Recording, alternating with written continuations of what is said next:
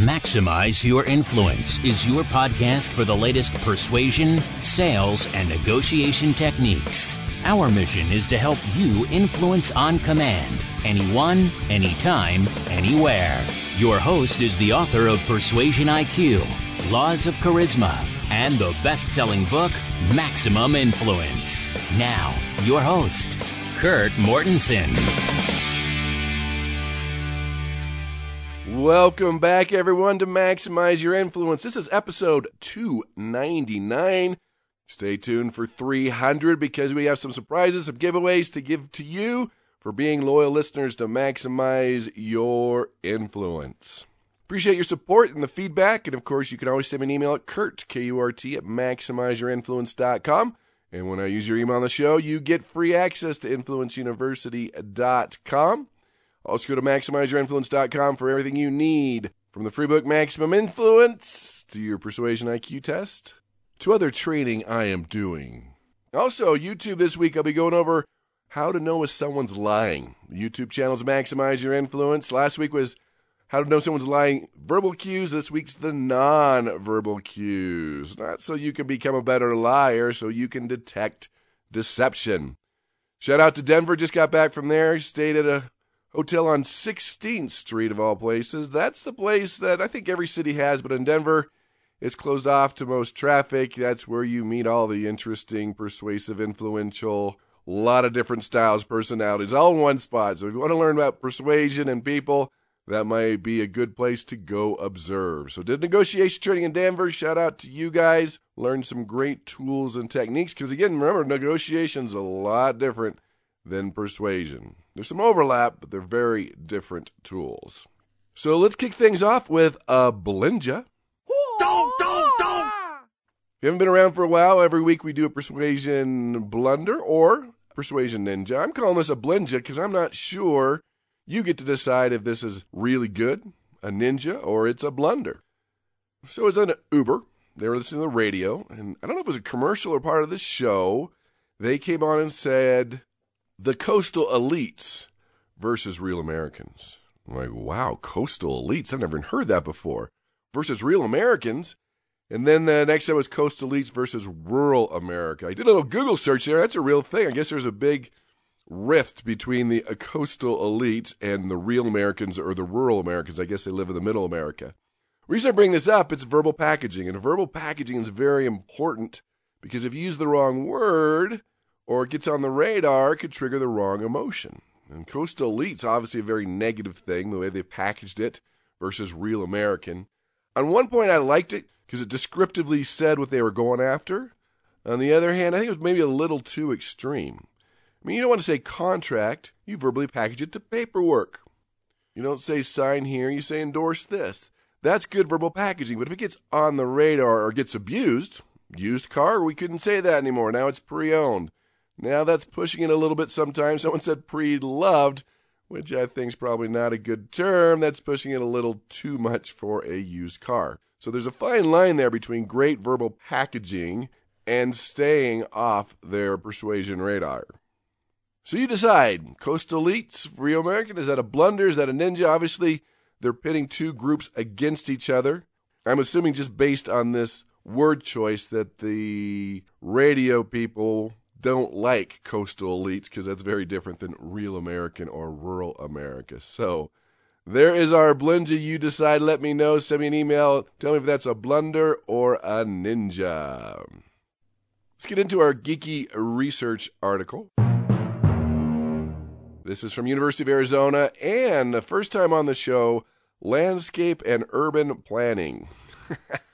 They were doing some research into city parks. And they found that the easier and safer it is to get to a park, the more likely people are, are going to go visit the park. They decided they needed to put humans in the equation because, of course, humans were very emotional. Sometimes basic things could keep us from a park or keep us from doing anything. So a lot of architects have decided put the grass in and see where people walk, then put in the sidewalks because if you put them where they think they should go, a lot of people won't walk on them. That's not where they should be same type of situation. So they call this walkability. You know, how easy it is safe to get someplace from your home to the green space to the park, whatever you want to call it.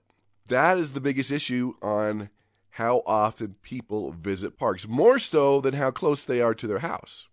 It was more of a perception of traffic safety, surveillance, guess if there's cameras in the park or on the way to the park, how well people inside nearby buildings can see pedestrians outside. That all corresponded with how many times people would go to the park.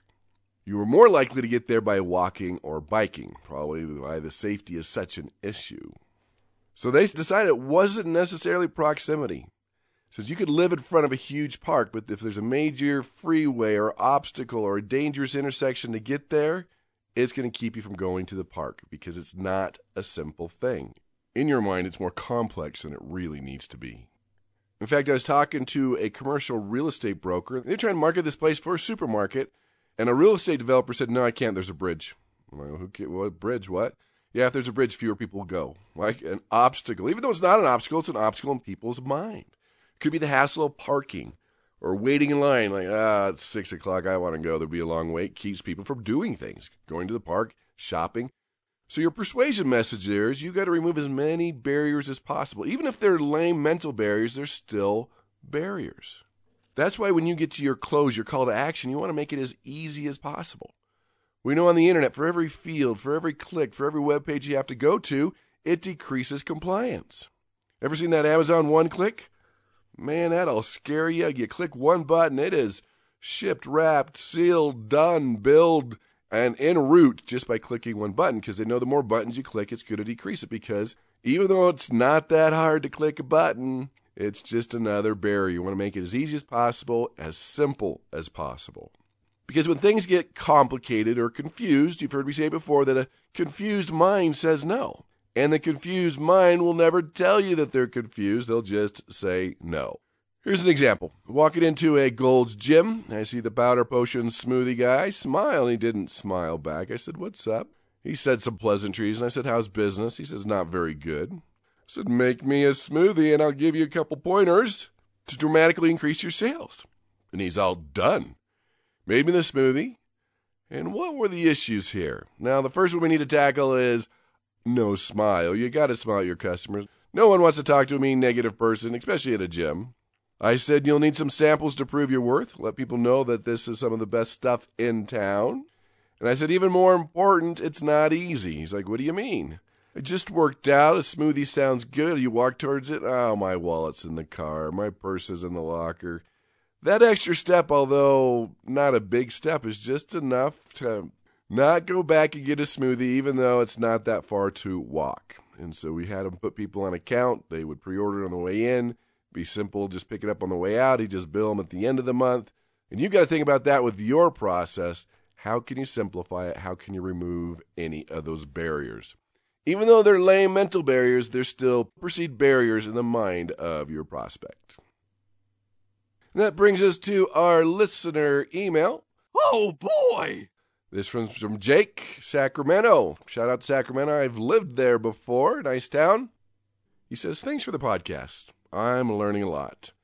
I stumbled across Maximize Your Influence last year and it's making a huge difference. Well, Jake, don't just stumble on it. Tell your family and friends about the power of influence. Says Kurt, you mentioned in a previous podcast that up to 95% of persuasion and influence involves subconscious triggers. Can you go into a little more detail and give me some concrete examples? You bet, Jake. I think Dr. Damasio said it best. He says, We're not thinking creatures that feel, we're feeling creatures that think. And everything that goes through our brain goes through our amygdala, with taints it with feelings and emotions. And most people can't even tell the difference between an emotion and fact. It's all tainted, it's all ingrained. Facts have feelings too. And so what I'm saying is that every time you persuade someone, there's a feeling. I like them. I don't like them. I trust them. I don't trust them. I'm going to do business. I'm not going to do business. I mentioned 16th Street. You know, people approach you. Strangers approach you. You decide in seconds based on a feeling, based on a subconscious trigger, if you're going to talk to them. It could be how close they stand. Do they have facial hair? Are they wearing sunglasses? The smell. We know when people are near the smell of a Cinnabon store, they're more likely to donate to a charity. It could be a gesture, a word choice, tone of voice, how deep the voice is. All these things are immediately going through the brain and being processed to fight or flight. What's going to happen? The same's true when you persuade someone. If they didn't like you, or the way you smell, or the way you came in the room, or past history, all these things will trigger feelings or subconscious triggers. And numerous studies put it around 95%, but basically almost every persuasion involves some type of emotion. And part of that's we like shortcuts to our thinking. We don't have time to analyze every shampoo on the shelf based on price and ingredients and what it has or does not have in it. We just have shortcuts like the most expensive, the least expensive, the one I've been buying, the one the hairdresser bought, the one that's at eye level, the smell. We have these little shortcuts that we create. So to take a deep dive, Joseph Ledoux, he's at New York University, talks quite a bit about the amygdala, and that's at the base of our brain. All our input goes through that amygdala, which allows emotions to dominate and control our thinking. The amygdala has control over the cortex in the brain. All right, what does that mean? Well, the cortex is responsible for memory, perceptual awareness, thought, and consciousness, and the amygdala stores the memories we associate with emotional events. What happens are these subconscious triggers that are constantly occurring, triggering feelings and emotions without our awareness. And they can hijack our brain. That perfume and cologne, boom, reminds you of a past sweetheart.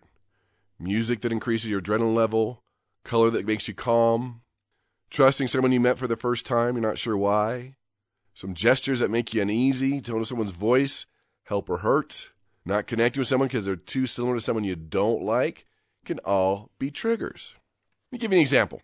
A few years ago, made the decision I'm going to eat healthy, going to eat healthy. That meant no more fast foods. And I was doing really well. I was avoiding the fast food, but I was late for a meeting. Gonna be a long meeting, really hungry, long meeting, late for the meeting. I'm like, ah, I'll go to Wendy's, right? It's a fast food restaurant. It's pretty much around the world. And I'll do a grilled chicken sandwich, lie in the mayo. That'd be better than a burger. Instead of fries, a salad. Instead of a Coke, maybe a Diet Coke. Hey, I can do this. I can do this. And so I pulled up the drive through window to get my healthy meal. And she says, May I take your order? And I said, I'll take a double baconator with cheese, large Coke, and a fry. I'm like, where did that come from? I was really planning on getting that grilled chicken sandwich. All of a sudden, I got a double cheeseburger. What happened? What hijacked my brain? What were the triggers? Well, maybe I saw a commercial the night before that was running in my subconscious mind. Maybe it was a deep habit my brain just hijacked itself because it wanted that baconator.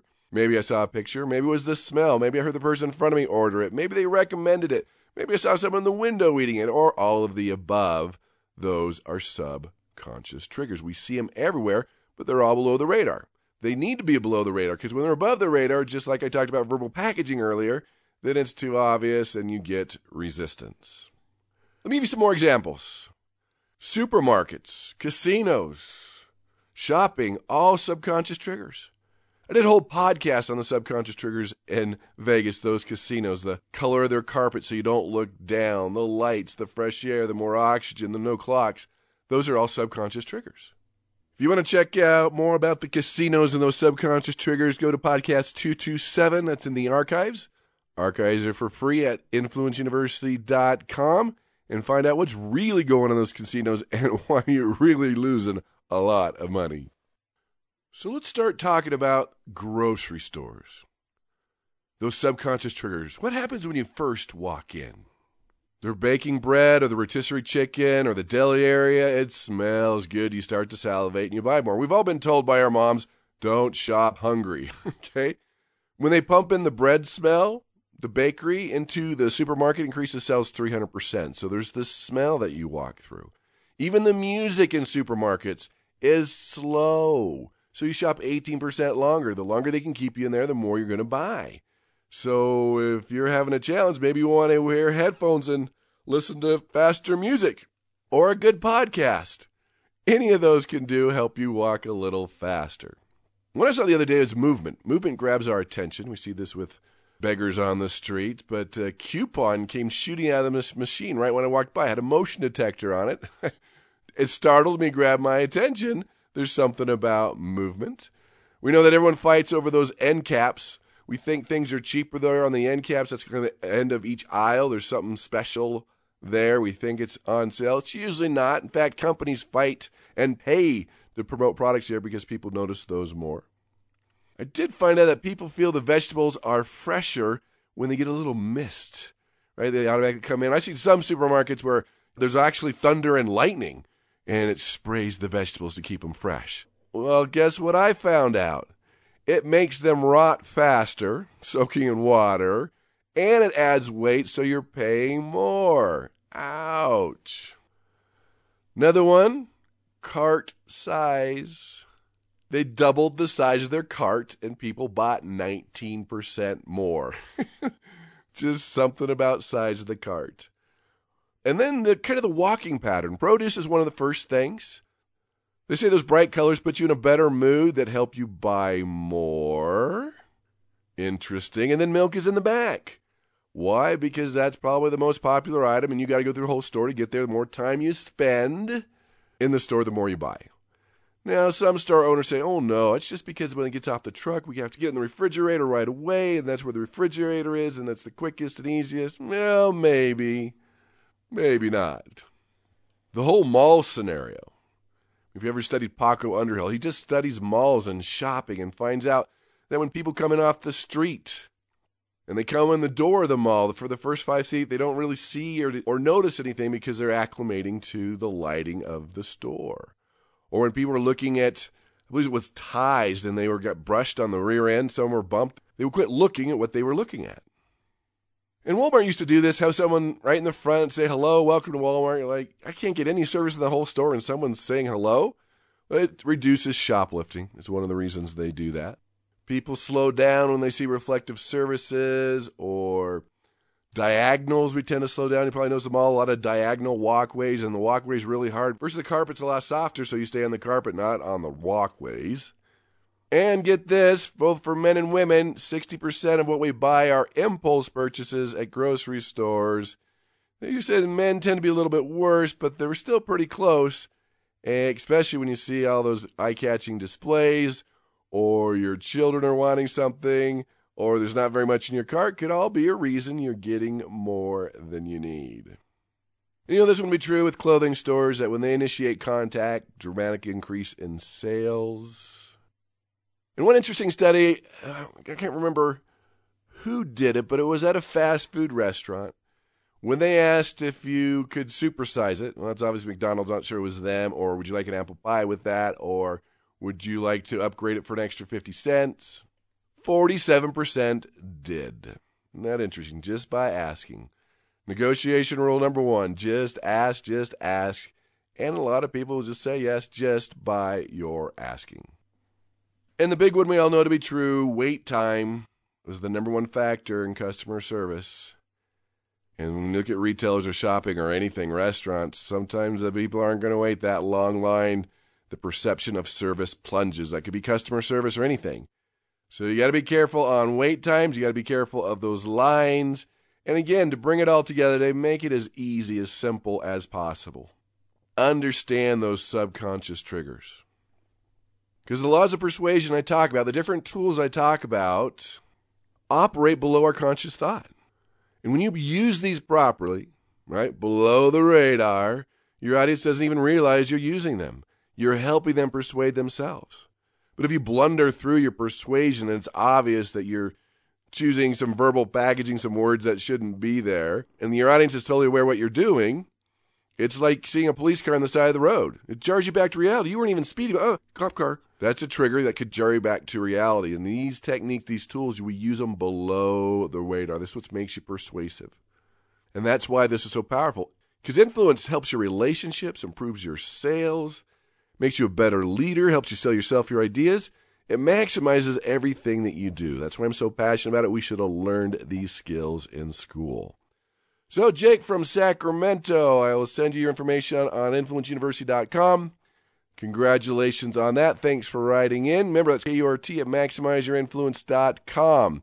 If you're on Pinterest or Instagram, it's Max Influence. YouTube's and iTunes and Spotify is Maximize Your Influence. Thanks for listening today as we talked about subconscious triggers and how we're just inundated with them all over the place. Remember, below the radar, because if not, it's obvious, and it's what I call anti suasion, which is the opposite of persuasion. So, master your subconscious triggers. Know the good from the bad, become more influential, and go out and persuade with power.